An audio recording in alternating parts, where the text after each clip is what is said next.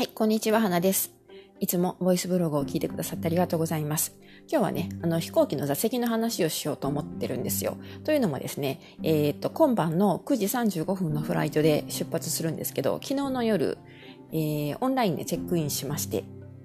で、あの、普通チェックインって、ほ、多分ほとんどの、あの、航空会社はですね、その出発時刻の24時間前からオンラインチェッキングができるんですよね。で、あの、まあ、もしかしてこれを聞いている方の中にオンラインチェッキングがあまりされない方もいるかもしれないんですけど、オンラインチェッキングはね、やっぱりね、今ね、もうやった方がいいですよ。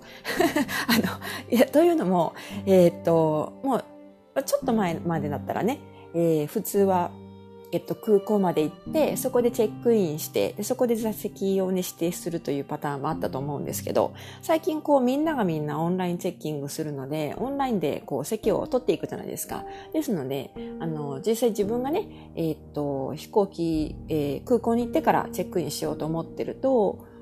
その時にはもう取りたい席が、いい席が全然なかったりとかいうことも多いんですよ。どんなに早く空港に着いたとしても、もう席が全然取れなかったりとか、二人で旅行するのに、えーバラバラの席しか取れなかったりとかね、そういうこともあるので、オンラインチェッキングはね、あの、必ずやった方がいいと思います。でですね、で昨日、あの、私たちも取ったんですけど、えー席もちゃんと予約してね、搭乗券も、まあ自分、自分というか、まあ、あの、オフィスの印刷機で、えープリントアウトできるので、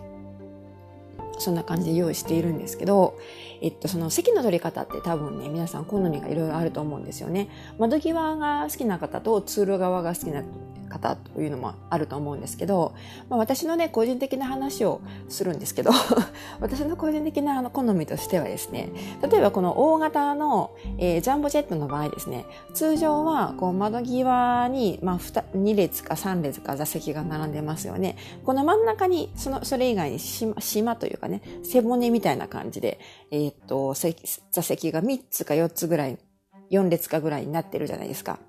そこの、私一番ど真ん中が一番好きなんですよ、実は。で、あの、まあ、窓際の席っていうのは、いろいろこう景色をね、楽しむことができるので、もし離陸の時とか着陸の時がね、昼間だったら、この窓際の席を取ることも、取るのもいいかなと思うんですけど、でも、あの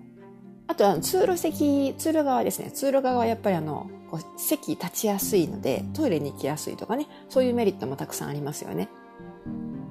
ですので、まあトイレが近い方とかね、あのー、通路側好きという人もいると思うんですけど、私もね、昔はね、通路側ばっかり撮ってたんですけど、やっぱりね、通路側ってね、あのー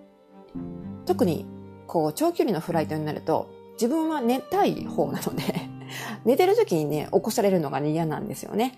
はい。あの、やっぱりこう通路側に座ってると、その隣にっていうか中に座ってる人がトイレ行きたい時とかね、あの、ちょっとすいませんとかって言われるじゃないですか。それがね、嫌なんですよ。だからね、だから、あの、通路側は最近あの、全然座らないようになってて。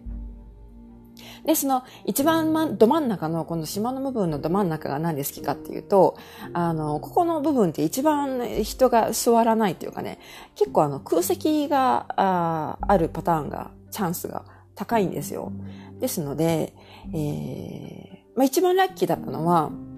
あの、私はいつもエコノミーで行くので、えっ、と、ビジネスとかファーストクラスに乗る方はね、ほとんどこう、えっ、と、ベッドみたいにフラットに倒せると思うんですけど、エコノミーって座席をどんなにいっぱいいっぱい倒してもフラットにはならないじゃないですか。だからやっぱりね、えーフライトで、フライト中に寝たいという時は結構しんどいんですよね。それが、一番私がラッキーだったのは、その3席空いてた時があって、まあ3席とか2席空いてた時があって、で、自分の席と合わせて3席分自分、あの、自由に使えた時があったんですよ。そうなると3席あるとね、あの、まあ私そんなに大きい、大柄な方ではないんで、こう、横にパタンと寝て、本当にフラットに 寝ることができるんですよね。だから結構その時は、あの、ラッキーだったなと思うんですけど、確か、えーカナダと、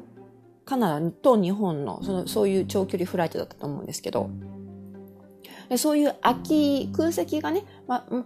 3席使えるっていうのはかなりラッキーだと思うんですけど、まあ、そうでなくても、隣1席だけ、1席、一つの座席がね、空いてるってことは結構あるんですよ。だから、まあ、それを狙って、割とこう真ん中をね、あの、取取りに行くというかね、はい、そういうパターンが多いです。で、その真ん中のこの島になっている部分でも、まあ、3列とか4列とか繋がってますよね。それでも通路側じゃなくて1個内側の方が好きなんですよ。はい。まあ、それはやっぱりね、あの、通路側に座ってると、ちょっとちょっとすいませんとかって言われるので、それが嫌なので、あの、内側に座るようにしてます。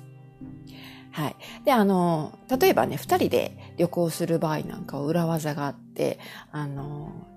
わざとね、一個飛ばしで座席を取ったりすることもあります。で、そうなると、こう、一個飛ばしで座席を取ると、普通二人だと、あの、二つくっつけて座席を取るじゃないですか。で、あの、それをしなくて、わざと一個、二人の間に真ん中、座席をね、一個開けて、取るっていう感じですね。だからまあ、A、B、C とあったら B は取らないで A と C を取っていくみたいな感じですね。そうすると、かなり、かなりとか、この真ん中の B がね、開く確率が高くなるわけですよ。で、あの、まあ実際にその飛行機に乗り込んでみて、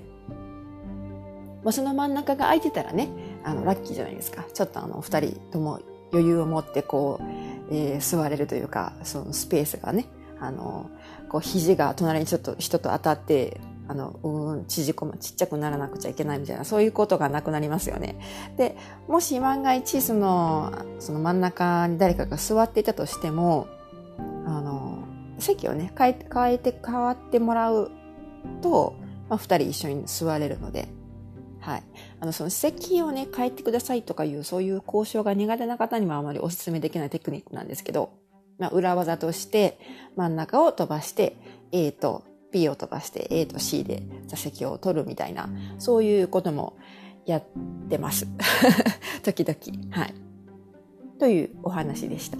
まあ、そんな感じで、ちょっとね、昨日、えー、チェックインしている時に、ふとこういう、こういう話をね、ブログで書いたことも今までなかったなと思ったので、ちょっと喋ってみました。はい。というわけで以上になります。で、今晩から出発しますので、多分次のボイスブログを収録するのは、えー、ここではないどこかからになるんじゃないかなと思います。はい。というわけで、できるだけね、えー、ボイスブログとかボイスもこういう、あ、ブロ,、えー、とブログの方も、普通のテキストのブログの方ですね、そちらの方も更新していきたいと思ってますので、もしよかったら、えー、お気に入り登録とかフォローとかしていただけると嬉しいです。はい。では、また次回ということで。